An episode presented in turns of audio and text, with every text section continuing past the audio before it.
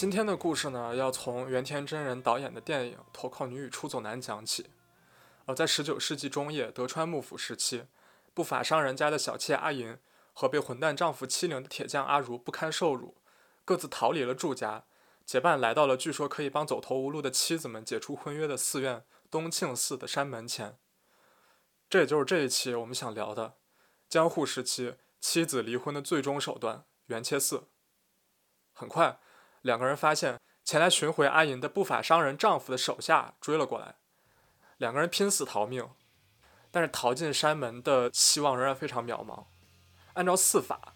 即使是携带之物被抛入山门，也是可以视作女性会被寺院接收的。于是，阿如奋力地把鞋子扔进了山门。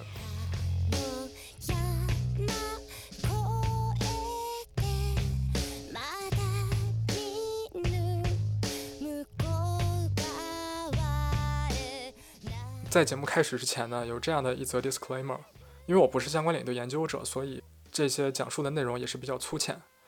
而且感谢豆瓣的有林右路的文章，其中提到的许多元切寺的司法和现代元切寺的记载都是引用自他的文章的，也是谢谢这位有林。然后在 show notes 里面也会放他原文的链接，如果感兴趣的话，大家也可以去参照阅读。嗯，还有呢，就是作为男性很难。真的能够理解和共情女性主义，所以说接下来的内容呢，只是我关于这个题材的一些了解和反思吧。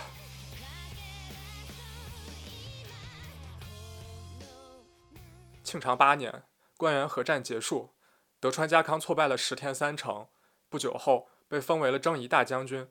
创建了江户幕府。在当时的政权来看，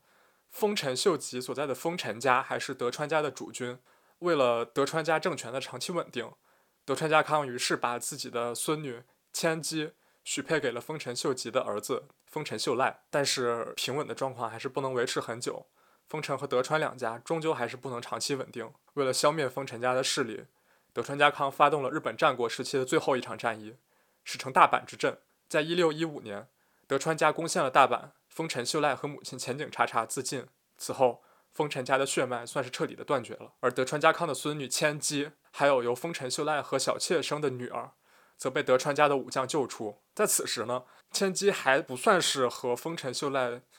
解除了婚约关系，呃，因此为了和旧势力彻底撇清关系，需要借助一些手段来强行解除婚约。而在那个时候，断绝尘缘最好的办法就是进入寺院修行。于是。千姬在安排下进入了群马县太田市的满德寺修行一年，而丰臣秀赖和小妾生的女儿，战后余生之后认千姬为养母，但是在德川家方面的胁迫下，也前往了镰仓的东庆寺出家为尼，法号为天秀尼。于是呢，镰仓的东庆寺和群马县的满德寺，由于帮助人切断姻缘，而且和德川家的密切联系，成为了江户幕府唯二的两个得到官方许可的原切寺。缘切寺，缘分的缘，切断的切，顾名思义就是切断尘缘，或者呢，在这个语境下更确切的说是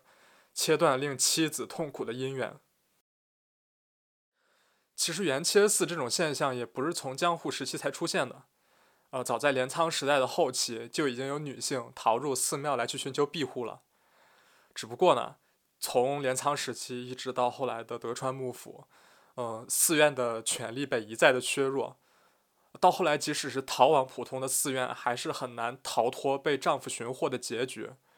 也只有两个得到官方承认的原切寺，才真的有力量来庇护他们。嗯，其实期望与丈夫分离的女性，除了原切寺之外，也有逃往武士家或者是神社等其他的地方来寻求庇护。就总之，都是逃往一些比较有权力和力量的地方。只是到最后，原切寺是最终而且唯一有效的手段了。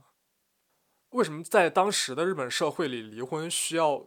如此大费周章，用这么极端的手段呢？这个就要说到在日本的离婚律令的演变。嗯，最早和离婚有关的律令是在七零一年飞鸟时代末期的大宝律令，里面记载了七出三不去和一绝这两项和离婚相关的制度。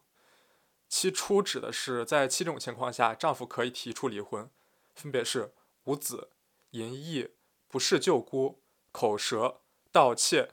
嫉妒和恶疾。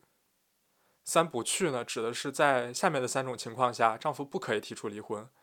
分别是有所取而无所归，与经三年丧和糟糠之妻不可弃，就分别是，嗯，妻子没有娘家可归，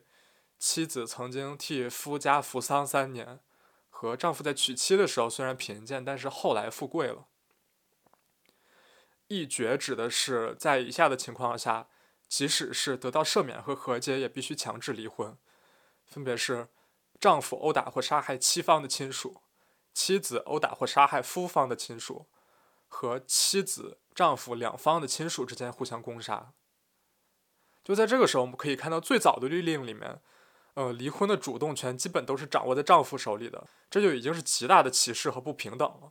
而且出现了非常明显的把侍奉亲属和生子等义务单方面化的倾向，也就为婚内的女性陷入被动埋下了祸根。但是在这个时代，其实日本当时主流的婚姻形式还是仿婚制，就是夫妻双方婚后仍然居住在自己的家族里，然后丈夫不定期的拜访妻子，然后儿子也是由妻方抚养的。就在这个时候，虽然男方在离婚上占据主动，但是至少女性可以一直处在自己家的家族的庇护之下，而且没有很多的守贞的压力。而且孩子呢，在当时的社会里，作为劳动力还是比较容易给母亲的一方家族带来收益的。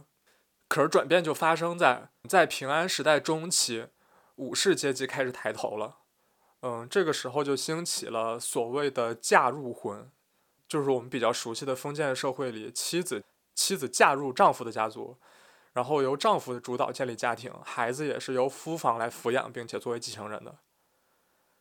而且呢。之前说的律令制，在武士阶级抬头之后，它的效力也就逐渐式微了。武士阶级成为了统治阶级。本来离婚呢是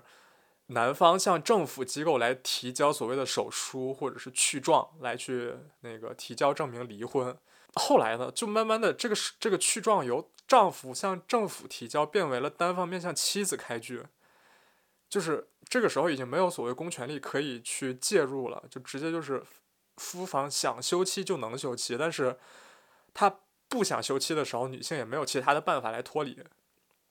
而且我们也知道，就也是处在儒学文化圈里面，就甚至到后来，在所谓的去状里面，呃，丈夫甚至会写明理由，就是甚至这种都成为了一种惯例，就是我我想休妻的时候想休就可以休，但是。就虽然在当时还是有几种情况下女性是可以提出离婚的，但是总体来说还是由男性占据主导。这就是在当时日本学界中研究的所谓夫专权离婚。为什么妻子可以求诸寺庙作为庇护场所呢？这个就需要介绍了一下寺庙在当时作为一个社会势力它的地位。嗯，在日本所谓历史研究里面有一种说法叫无缘所。呃，它的意思主要是指不可侵犯的神圣的地方，基本上大多数都是指类似于神社啊，或者是寺院啊这种，就是所谓政权无法到达的地方，存在一种治外法权。嗯，其实，在现在的法律体系里面，这种地方几乎没有了。假如唯一说接近的话，可能就是国外的外交使团，就是所谓使馆界吧，可能算是一个稍微接近一点的地方。其实这种现象。就如果看过一个动画叫《电脑线圈》的朋友可能会知道，在电脑线圈那个赛博的世界下，作为管理员的所谓邮政所，呃，他们可以在各处进行巡查并且追捕，但是他们唯一不能进入的地方就是神社。这里面神社也就是作为这样的一个所谓的无缘所的存在。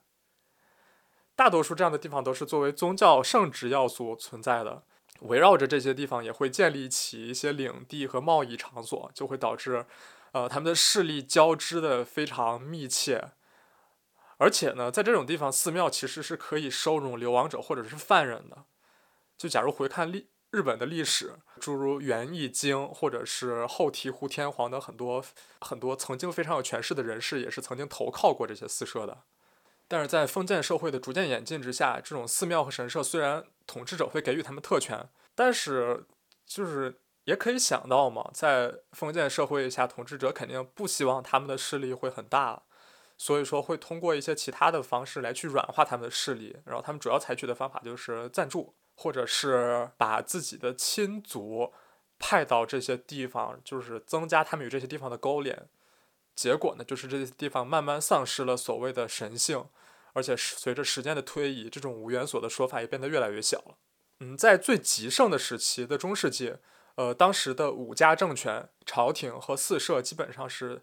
三分权力，他们共同拥有军事、行政和经济文化的权利。而且在当时，寺院是可以设置僧兵的，就是他们可以有自己的武装势力。比较有名的，就像呃平安时期元义经的手下五藏坊变庆，而且还有比如说像如果玩过《只狼》的朋友可能会知道，里面有那个忍者猎人弥山院元真，或者是破戒僧，或者是就是伪名城里面有很多僧兵嘛，就都是属于寺庙的权力下的。其实，在当时织田信长和秀吉征战天下，是大量的平抑了四社势力。但是在得天下之后呢，丰臣秀吉推广了一个刀狩令，就是相当于收缴武装势力，然后也就解除了寺院的武装力量。呃，寺院作为权力方的话，也基本从权力结构中消失了。而取而代之的呢，是一种叫四社奉行的制度，就是虽然寺庙没有作为一种权力机关了，但是它会有一个专门的分派部门来去管理这一类的机构。呃，这个地方就是叫四社奉行，他会管理比如佛寺啊，或者是神社等他们的相关的事务，然后一般也都是由比较有权力的大名来担任，而且同时会兼任奏者番这样一个非常重要的礼仪官职。然后当时的所谓这种权力部门里，呃，四社奉行、勘定奉行和听奉行，他们并列称为三奉行，而且相对于其他两种奉行来说，四社奉行是占比较主导的地位，而且有机会成为老中。嗯，基本上可以对标到中国社会下的宰相吧，而且会存在一个所谓的四请制度，就是当时的庶民的，比如说户籍的改易啊，或者是结婚、离婚，或者是呃移居住所，或者是旅行等，基本上都是会经过四社奉行来去办理的，就基本上担任了一个类似于现在日本社会下的法务省的一个担当。这也就是随着历史社会的严格，虽然寺庙。脱离了作为一个独立的权力机构，但是他们还是拥有相关的势力的，而且和政府机关还是保持着非常密切的关系。也就是基于这种的情况下，嗯，才可以让逃入寺庙寻求庇护成为可能。嗯，一定程度上属于政府权力结构下的真空。但是另外一方面呢，它也存在一个非常复杂的管理机制。就真空和复杂的管理机制两种情况下，能够滋生出的，要么是非常恶性的犯罪，或者是非常非法的势力；另外一方面呢，就是给一些想要逃离目前境遇的人的一个栖身之地。原切寺嘛，他们想要行使这样一个离婚过程，它也是需要遵循一定的规章的。后来就慢慢的随着历史演化，形成了一个非常完备的四法离婚的制度。这个制度主要是分为以下几个方面。首先是要跑入，在日文的话就是写作 kakikomi，就是写作驱赶的驱驱入。基本意思呢，就是类似于一个非常仓皇的冲进或者是挤入的意思。就是，总之不是非常前庭信步的去到这些地方，而是那种就是逃命一样的逃入。比如说，女子将自己的身体的一部分，或者是她的所属身上携带的物品抛入山门，就是完成了所谓这个卡 k 扣咪的过程。然后这个时候呢，也就代表双方的契约缔结完成，寺庙会出面来保护这些女子。当这些女子缔结了这个保护的契约之后呢，其实不是直接离婚，他们先要经过一个讯问和协商。四社相应的负责人员会向女子询问她出走的理由，然后会进行一个判定。比如这个时候，假如判定女子逃婚的理由不够充分的话，四社可能不会受理这个请求。但是，假如他们一旦受理的话，会首先通知女方的亲属，让女方的亲属先会先行和夫家进行沟通，然后但是最后还是去遵循女方的意见的。就假如这种情况下，夫妻双方他们劝和，然后可以达成和解复合，然后女子也同意的话。呃，就称为所谓的和谐，正常复合不会走接下来一个离婚的程序。但是，假如在这个环节下，他们的劝说无效，女子还是坚定要离婚的话，需要由丈夫来出具所谓的离远状，来达成协议离婚。就是在这个时候的一个协议离婚，还是相当于夫妻双方之间达成的一个协议，就相当于虽然寺庙介入了，但是在所谓的。手续办理层面还是没有存在四社奉行这个官方组织的协调的。但是，假如在这个环节下双方还是不能做到协议离婚的话，寺院就会下达所谓的出议达书，就是寺庙会向丈夫所在当地的那个听奉行啊，寄入寄出一个叫出议达书的一个一个一个文一个公文吧，相当于这个出议其实就是出差的意思，就是这个书信会预先通告当地的那个村官。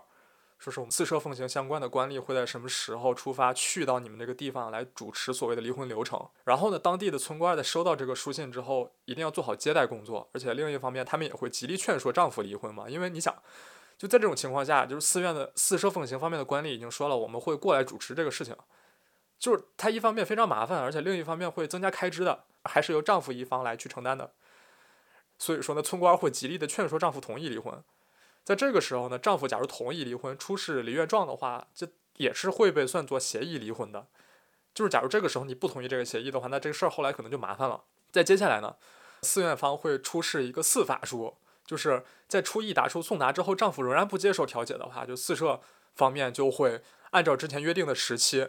带着所谓的四法书来到村镇相关所在的听奉行，来和丈夫本人进行召回。而且需要有当地的村官听奉贤来进行出席的一个会议，四社方面的官吏就会拆封并且宣读这个四法书，就会以一个非常强硬和威胁的口吻来对丈夫声明以下的几个事项：一个是某某女子投奔我寺，她确认无误是你的妻子；啊，第二个是我寺出于对这个女子的关心。而且已经声明了妻子在寺内修行的劳累，而且劝说复合，但是无论如何，女子都坚决要求离婚。在这个时候呢，如果你认为你的妻子有违法行为，或者是其他原因持有异议，你必须要同村官儿，呃所在的一个组织来去持相应的证据，来到我们的衙役，就是四社奉行所来去说明。呃，但是如果你要是在这个时候不阻挠你签署了所谓的那个协议离婚的那个离原状的话，我们也不会多为难你。就在这种情况下呢，丈夫实际上只有两种选择：一个是我同意离婚，签署一个所谓的四法离愿状，就是根据四法双方离婚了，那这个事儿就算结了。但假如这个情况下丈夫还是不同意的话，他就需要签署一个违背书。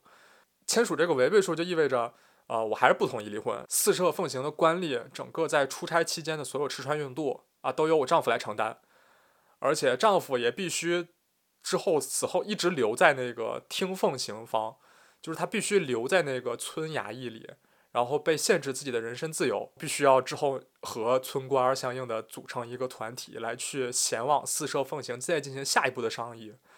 就在这个情况下，其实丈夫也会被当地的村官视为眼中钉。你想，这个无端的增加了这么多的事情，你还需要跟着强制去出差到对面去商量各种事，就是相当于所有方都会把压力压到丈夫身上。你你你要么离婚，要么就麻烦事儿。而且，就算是丈夫再不同意离婚的话，因为你想，当时所谓的原切寺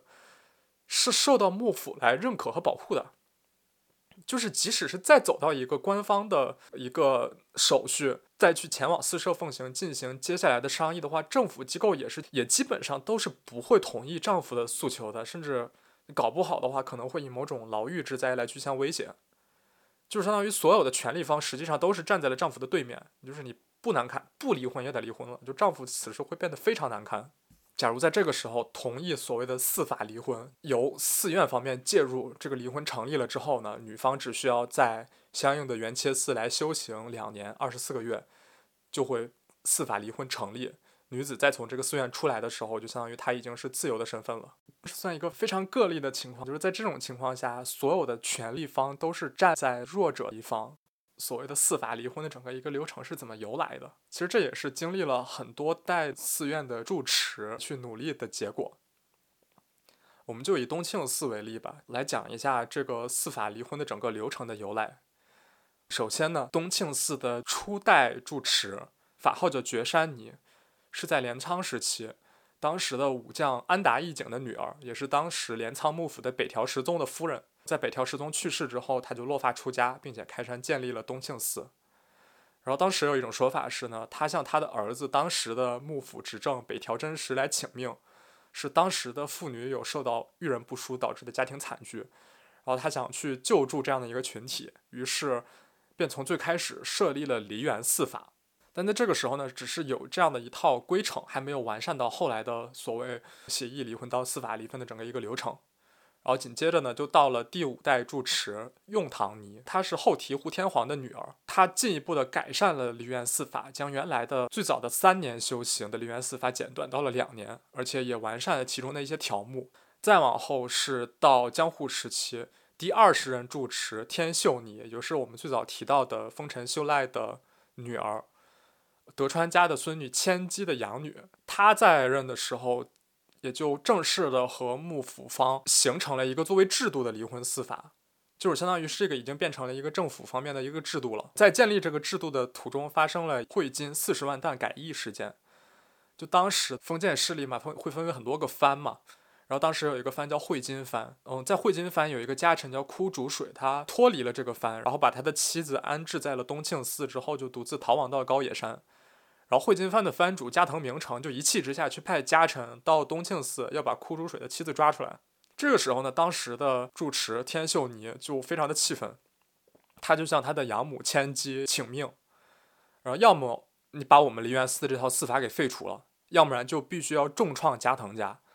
就是不能让他把枯竹水的妻子抓回去。千姬的弟弟就是当时的幕府的执政德川家光，于是呢，他就把加藤家就是惠金藩的。俸禄从四十万担一下子削到了一万担，汇金藩的势力大幅的得到削弱。枯竹水的妻子最后也是没有被抓出去。在经历了这一些事情之后，逐渐的所谓四法离婚就形成了一个很完备的制度了。然后再接下来呢，就会说到之后一个很著名的一个法师叫法秀尼，因为一些原因，东庆寺已经没有住持了，只是通过一些其他的院啊或者是宣啊，他们的所谓的呃。领导来去代理住持，成为院代。这个法秀尼呢，也是水户藩藩主的女儿。她自幼喜欢兵法和剑道。当时的藩主觉得这个女儿也不是一个作为政治联姻体系下非常合适的一个人选存在，他就把这个女儿送到了东庆寺来去进行修行。但是在当时的情况下呢，所谓四社奉行的那个奉收已经是二百年前的一半了，就是相当于他们寺院的这个制度的经济状况已经十分的不好了。这个法秀尼他就请求设立了代付所，相当于设立了一个金融机构，然后为了改善四社的这一方的经济状况，做出了非常大的努力，然后建立了当时非常大的一个寺役所，叫白州，然后也是进一步的整备修订了梨园四法。前面说的那些，从最开始的逃入啊，再到协议离婚，再到四法离婚，就已经形成了一个明文的文本手续。之前说的那些所谓出一达书啊，还有四法书啊，在这个时候已经作为流程都确定了下来。一代一代的寺院住持的努力，才逐渐的把这样的一个行为固定了下来，而且让它变得更加的有利，也是逐渐的让权力一方逐渐的站在了弱者这边。可以从上述的例子来看出，呃，历届的寺院住持或者是院代，其实大多数也都是当地的大名或者是望族之后，呃，寺院和权力之间的交缠也是颇为深厚的，确保了元切寺能够运行的主要背景。构思想这一部分怎么讲的时候，我还在想要探究一下到底是怎么样的一个契机，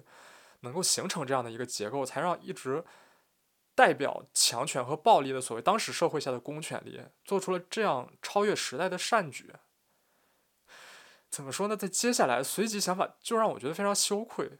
就是我为什么要思考为和诧异为什么会有人做出这样的善举？当时那样的环境下，就如此切实的苦难。和可堪被倚靠的背景，就做出善举，它不应该是让我觉得诧诧异和好奇的事情。我倒应该反思的是，为什么没有这样的情况出现？为什么不会产出这样的善举呢？就这个时候，我就会觉得非常的羞愧，就是不知道在哪一个瞬间，我默默的开始高墙和鸡蛋，我开始替高墙来揣测分析。关于这个东庆寺，有一本比较著名的小说，叫做《Tokeji na Hanayuri》，可以翻译成有关东庆寺的花的诗。各章也都是以就是什么什么花之章，比如紫阳花之章啊、花菖蒲之章啊等等。这个里面也是记载了不同的遭遇的女性在去元切寺寻求救助的时候的一些故事。然后有一个在元切寺方面比较权威的学者叫高木坎，他在读了这本书之后，也是对其中的一些章节加以了一些进一步的阐述，结合当时真实的元切寺的寺法进行了一些分析。这个里面我也选了几个例子来进行相应的对照。第一个例子呢是这个女性十五年来和丈夫她并没有吵过架，然后这个女子也没有出轨，然后这个丈夫也很正直，不喝酒，努力工作。就是你会想，那这种情况她为什么要去元切寺离婚呢？那实际情况是这样的，当时她的丈夫在做生意，就是做和糖相关的出口的生意，相当于启动资金会发愁。但是他的妻子带来了三百两的嫁妆，但是丈夫他不想用这些钱，他认为这是妻子的钱，他不会碰的。妻子呢决定她想帮助丈夫，所以说她最后采取的手段就是她去投奔元切寺，就相当于她主动要求离婚。根据当时的那个离婚政策，就存在一个离婚请求者支付义务原则，就是请求离婚的一方就需要放弃一些财产的权利，就相当于她这三百两就可以通过这种方式转交给她丈夫了。当然最后最后这个也是没有得到通过的。就也是阐释了当时的离婚的一个原则，就是离婚请求的一方需要支付相应的财产权利。还有一个例子呢，是这个寺院接待了这样一位女性，看起来是身染肺疾，然后就一直咳个不停，然后会咳血。这个女性就说，嗯，她七岁的时候。她的父亲去世了，第二年她的母亲也死于和她一样的肺疾，然后她就只能被她的一个叔叔收留了。然后那个叔叔呢也并没有照顾她，直接把她送到了一个不法商贩家做女佣，然后后来被娶为小妾。这个女性也是多次出逃，结果就被那个不法商人和他的叔叔合谋，就一次次囚禁带回来了。而且呢，这个女性她有一个和她曾经有过婚约的一个男人在奈良做学徒。然后她就很希望能在经过元切寺的这一波之后，能够成功的离婚之后和那个有婚约的人在一起。她就用发卡划伤了自己的手臂，然后把血含在了嘴里，假装自己咳血。就是我们最开始说的，他身染肺疾，一直在咳个不停，咳血。其实，在这个故事里面，比较值得关注的是，就是作为妾来去离婚的时候，会和正妻有什么不同？根据当时的史实呢，妾作为嗯，当时社会下的所谓半个妻子，她的地位高低不等，有的是被视为一个正式的配偶，有的只是被视为仆人，就是对外为妻，对内为仆，而且也是算为所谓半个妻子的说法。所以他在原切四进行司法离婚的时候，只需要正妻一半的时间，就是他只需要一年。但是在一年之后，也是会作为相应的呃正式的离婚关系做离婚处理的。就是，是我们可以看到当时的情境下，就真的很难。就是小妾，她作为离婚，她具有妻子和仆人双重的成分，就会让这个事情变得更加更加复杂。就当然呢，经过元切寺的这样一个手续之后，他当然他的处境会也会得到更加分明的改善。然后第三个例子呢，是有一个人，他的祖父呢是一个有名的铁匠，然后他也就跟随着祖父在工坊当学徒。然后也对炼铁呀、古风啊非常非常精通，成为了一个非常有名的铁匠。此后呢，他就嫁入了另外一个铁匠家，成为了那个铁匠继承人的妻子。但是呢，在那个铁匠的家主去世之后呢，她丈夫就成天光顾花街柳巷，然后原形毕露，也和妻子说：“我并不需要你，只是我们这个铁匠铺需要你的技艺。”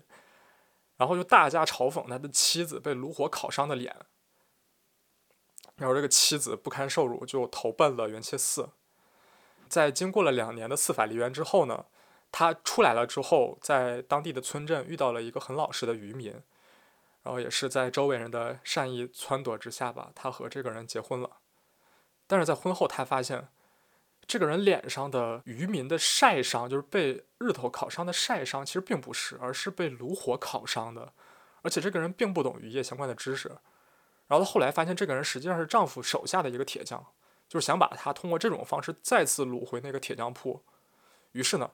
她就再一次走上了司法离原的道路，重新回到了元切寺。说根据史实呢，这样的案例就是第二次进元切寺的案例是确实确实发生过的，而且呢，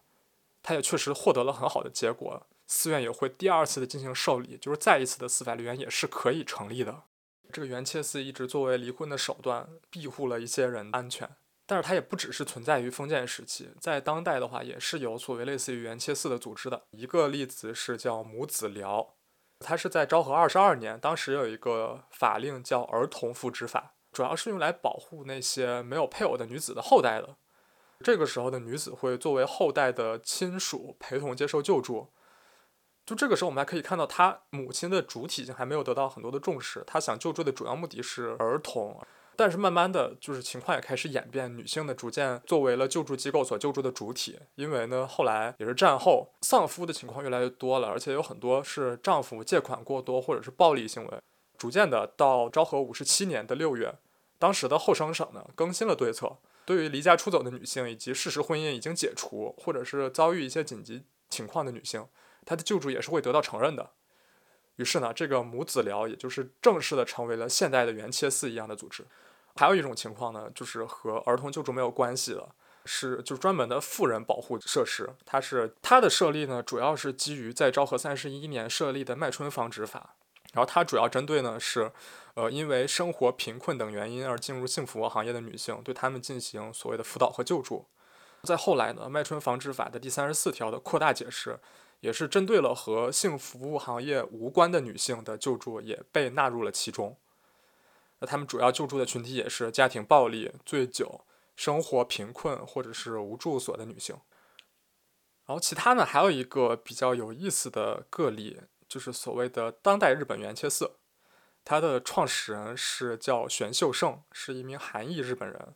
他是在最早，他是一个相当于。不良少年吧，所谓的雅库萨，创立了一个面向建筑工地的一个派遣工的一个企业，捞取了最初的资产，慢慢的建立了高利贷和侦探事务所，就是一度他的年收非常非常高。但是后来呢，这些企业因为一些强制性经营行为败诉了，然后公司也倒闭了，而且他被诊断感染了某种病毒，会引发了急性白血病。就是从这一系列的事情走出来之后呢，选秀胜的心境发生很大改变，他希望能够做一些善行。于是呢，他在就是东京新宿的歌舞伎町成立了一个新宿歌舞伎町救援寺。后来呢，也是慢慢的在公益财团法人的援助之下呢，扩展成为了一个公益社团的法人自治。他所救助的呢，其实和前面的那个富人救助设施的群体大致是重合的。然后有记载的几个个例，比如说是有一个女性，她的丈夫呢就是家庭暴力，就比如会用球棍把自己的儿子的腿打伤啊，然后也会对妻子实施暴力。然后他有一次。他掐住妻子的脖子，然后把她扔到墙上的时候，造成了妻子的颈椎受损很严重。他就决定要去求助这个当代的元切寺。然后元切四方呢和求助者商谈，就是觉得，嗯，女方她虽然想逃离丈夫，但是还不想离婚。于是呢，那个玄秀胜就帮助这个女士和孩子离开家庭，给她了找了一个临时的住所，去找律师来起诉。然后在丈夫询问她的时候，那个玄秀胜这边也没有。透露任何消息，言辞指明说是他暴力虐待妻儿。几天之后呢，丈夫也是亲自来到了办事处，经过了一些协商吧，经过了一些友好协商，最后丈夫搬离了自宅，另租公寓，然后也是向妻儿支付生活费。这个女性也和孩子留在自宅生活，接受了心理治疗。除此之外呢，在现在的很多文艺作品里面也提到了元气四的要素。嗯，一个是在二零零六年的动画片《混沌武士》中，《混沌武士》这个动画片呢，讲的是在江户年间，一个少女，她执着的追寻一个有向日葵气息的武士，然后也是在旅途中结识了两位流浪武士，踏上了这样的一个不知道会走到哪里的旅途。然后有一天呢，他们走到了滨松，然后连日阴雨，他们就只能被迫在当地打工来去赚取盘缠。然后其中的一位武士呢，在打工的途中碰到了一个撑着红伞的女人站在桥边，他就想到了什么，然后就说：“这个河滩这么清浅，可不是自杀的好地方。”然后女人就笑道：“说我看上去真的有那么阴沉吗？不过还是谢谢你。”就转身离开了。然后结果这个武士到了他打工的地方，发现是个烤鳗鱼的摊子，但是他并不会烤鳗鱼的这些技术嘛，然后就忙得笨手笨脚，焦头烂额。然后在这个时候呢，那个撑了红伞的女人就过来了，索性停步和武士一起照看摊子，然后也是两个人有说有笑，忙碌了一天，是暗生情愫。在离别的时候呢，他知道了女子的名字叫子乃，然后她的丈夫欠下了巨额的赌债，然后只能把妻子卖到了花街，然后女子也是最后一天自由的日子和这位武士一起度过，觉得非常开心。作为感激，他就把红伞赠送给了这个武士，消失在了雨里。武士就非常想再次见到子乃，于是他借了一大笔钱，然后来到了花街，如愿见到了。他就对子乃说：“阴雨连绵，多日不绝，我希望雨不会停，这样不会再次上路，我就可以一直在这里了。”子乃也是和他诉说了自己的身世，而他过得一直非常的艰苦，但是他却总以倔强的微笑以对。武士就慢慢的萌发了想要帮助子乃逃出这个花街的想法，他就夺回了自己的刀，带着子乃逃离了河岸，回身手刃了。花街的追兵和子乃的丈夫，他搀扶着子乃登上了接应他的小船，说：“对岸就是元切寺，两年之后呢，你的婚约就解除了，你就可以重获自由了。”这个时候，这个女士期望的是武士能够上船跟她一起逃离，结果武士并没有，武士只是轻轻的把船推离了岸边。子乃迎上船头，却只能随着小船渐行渐远。他默念着谢谢，消失在了水面氤氲的雾气中。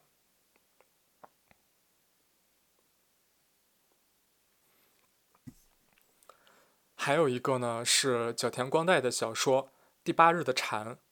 小说其实讲的是一个女子因为深爱着一个已婚的男人，因为一些原因无法生育，然后因爱生恨，把那个男人和妻子的孩子偷了出来，然后逃亡的一个故事。在这个故事里面提到呢，女子带那个孩子逃亡的时候，进到了一个叫 Angel Home，就是天使之屋的一个地方。这个地方呢，是一个有宗教背景的组织。就是它相当于是一个小宗教团体，然后你进入这个团体的妇女必须要上交所有的财产，所有人共同的哺育所有人的子女，然后大家一起工作来换取这个团体生存所需要的费用。然后大家虽然是有宗教信仰，但是更多的更像一个抱团取暖的组织。然后这个组织里面基本接纳的也都是呃离家出走的女性，然后深陷传销陷阱的女性，或者是比如说和家庭爆发了严重的冲突矛盾离家出走的少女等。然后也就是这两个人在这样的一个组织下度过了这样一段时光，也是后来有很多的其他的缘分和际遇吧。还有一个提到原切次的文艺作品，就是我们在片头提到的原田真人导演的电影《投靠女与出走男》，就是《Kakekomi Onna to Kakedashi Otoko》。嗯，说来可能大家也都听出来了，不法商人的妻子，还有作为铁匠屋的女主人，就是和我们之前讲的那个小说里的案例非常相似。嗯，对，它其实就是基于那本 Tokeji Nahanayori 的小说改编的。哦，对，这个里面说一句，就是那个小说的作者井上夏次实际上他的祖父呢是东庆寺在后来的某一任的住持，就在那个时候他已经学者高木坎也是曾经评价说，这个小说里面确实是有相当一部分反映了史实中的一些要素，然后也是对当时的梨园寺法做了一些比较详尽的探讨。所以说，当时的那个小说里面，实际上还是能说明很多事情的。但是说到这儿呢，我必须要说，从最早的梨园四法，到小说，再到电影，它经历了一个让我难以忍受的消解的过程。就是我们之前也是说了，小说里面的剧情是女子为了丈夫好，于是想通过这样的方式把自己的嫁妆给丈夫。然后还有一个是，女子被卖到一个不法商人手里。最后反复逃出，然后又反复的又抓回去，然后那个铁匠铺也是铁匠铺的女主人，然后丈夫对她多番羞辱，然后她逃出了之后还要通过各种卑劣的手段想要把她再弄回去。我可以说一下，然后我们就可以清楚的看到了什么被保留了，什么被舍弃了。就是原先深爱着丈夫，然后通过这种离缘的方式想要对丈夫报以好意，这一部分被留下了。第二个故事里面，这个妻子身染肺疾。不久于人世，这样一个因素也被保留下来了，拼贴成了一个，嗯，不法商人家的小妾，因为自己身染废疾，不久于人世，想要给丈夫留下最后美好的印象，于是乎走上了梨园寺，不想让丈夫看到自己形容枯槁的样子，这样的一个故事。然后第二个故事里面呢，铁匠铺的姑娘受尽欺辱的剧情被留下了，她之后的那些遭遇对面的卑劣手段的那些都被隐去了。加上了一个比较有英雄气概的主角和他之间的一个感情戏，而两个人最后的共同闯荡江湖，变成了这样的一个 happy ending。就是我们看到了，在这样一串的文化作品的流转之间，系统性的苦难都被抽走了，替换成了一个更容易入口的英雄救美的故事和非常凄婉的痴恋。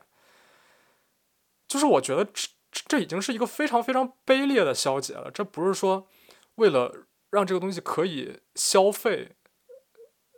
来去进行的一个简化，而是完全的进行一个曲解和再造，这我觉得真的非常卑劣，就已经不是说是蠢了，已经是一种恶了。我觉得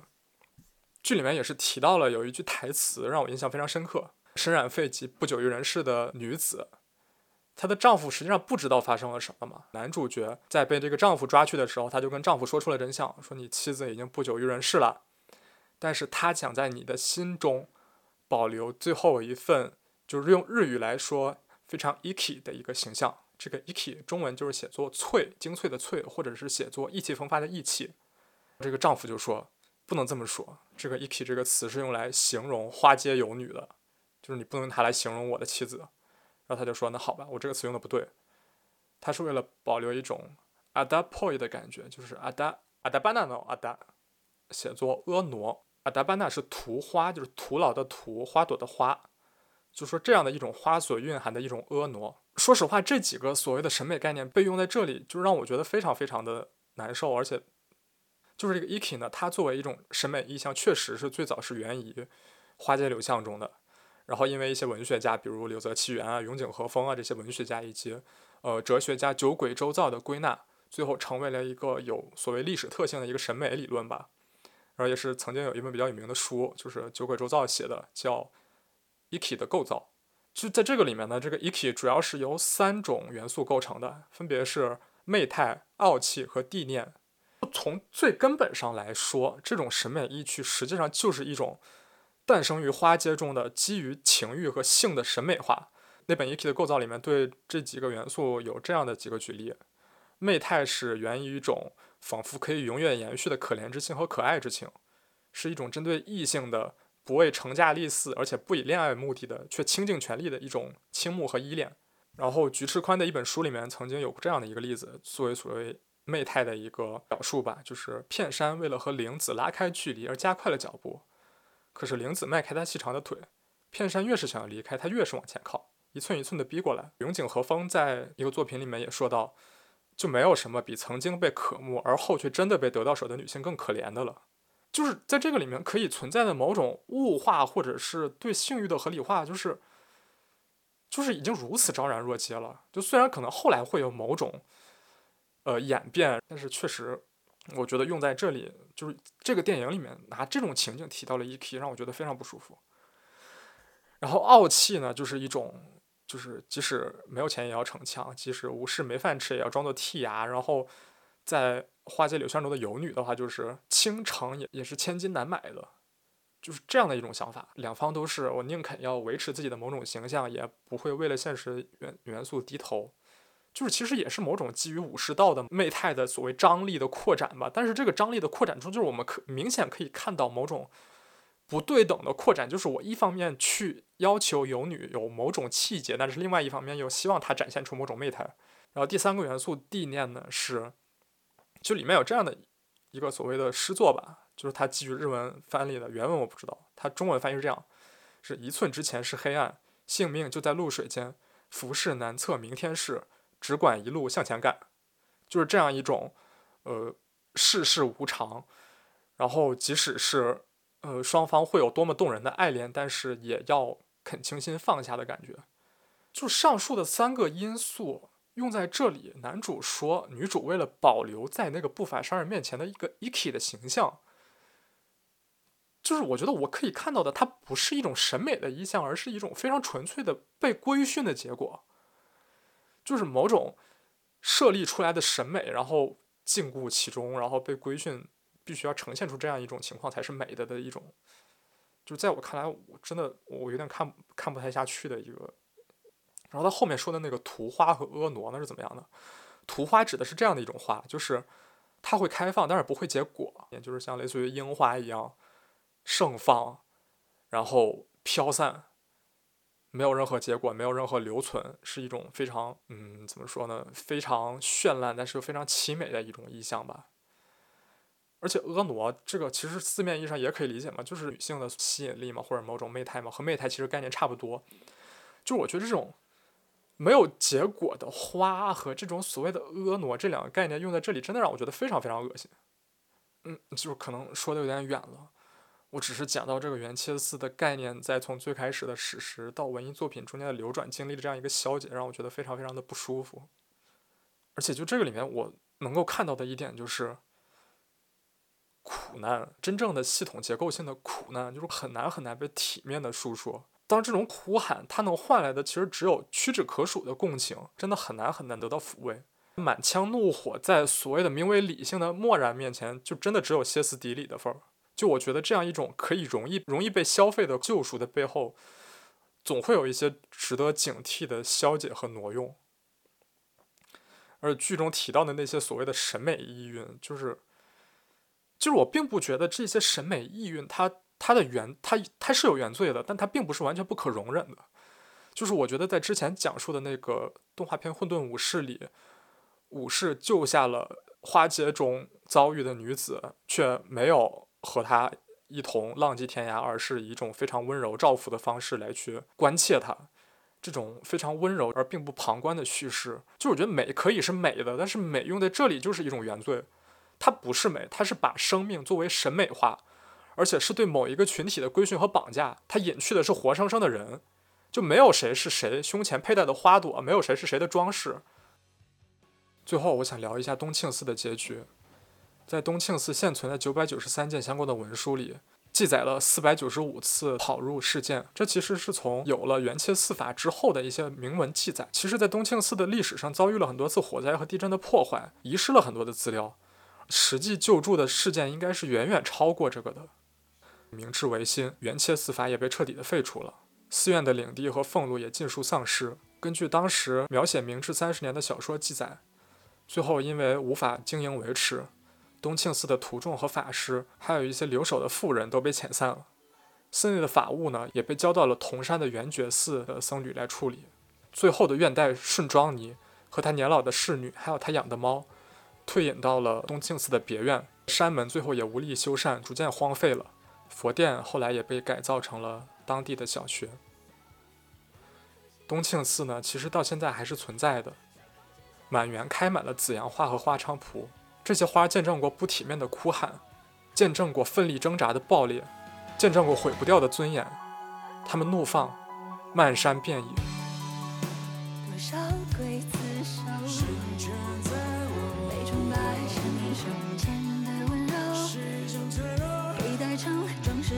多。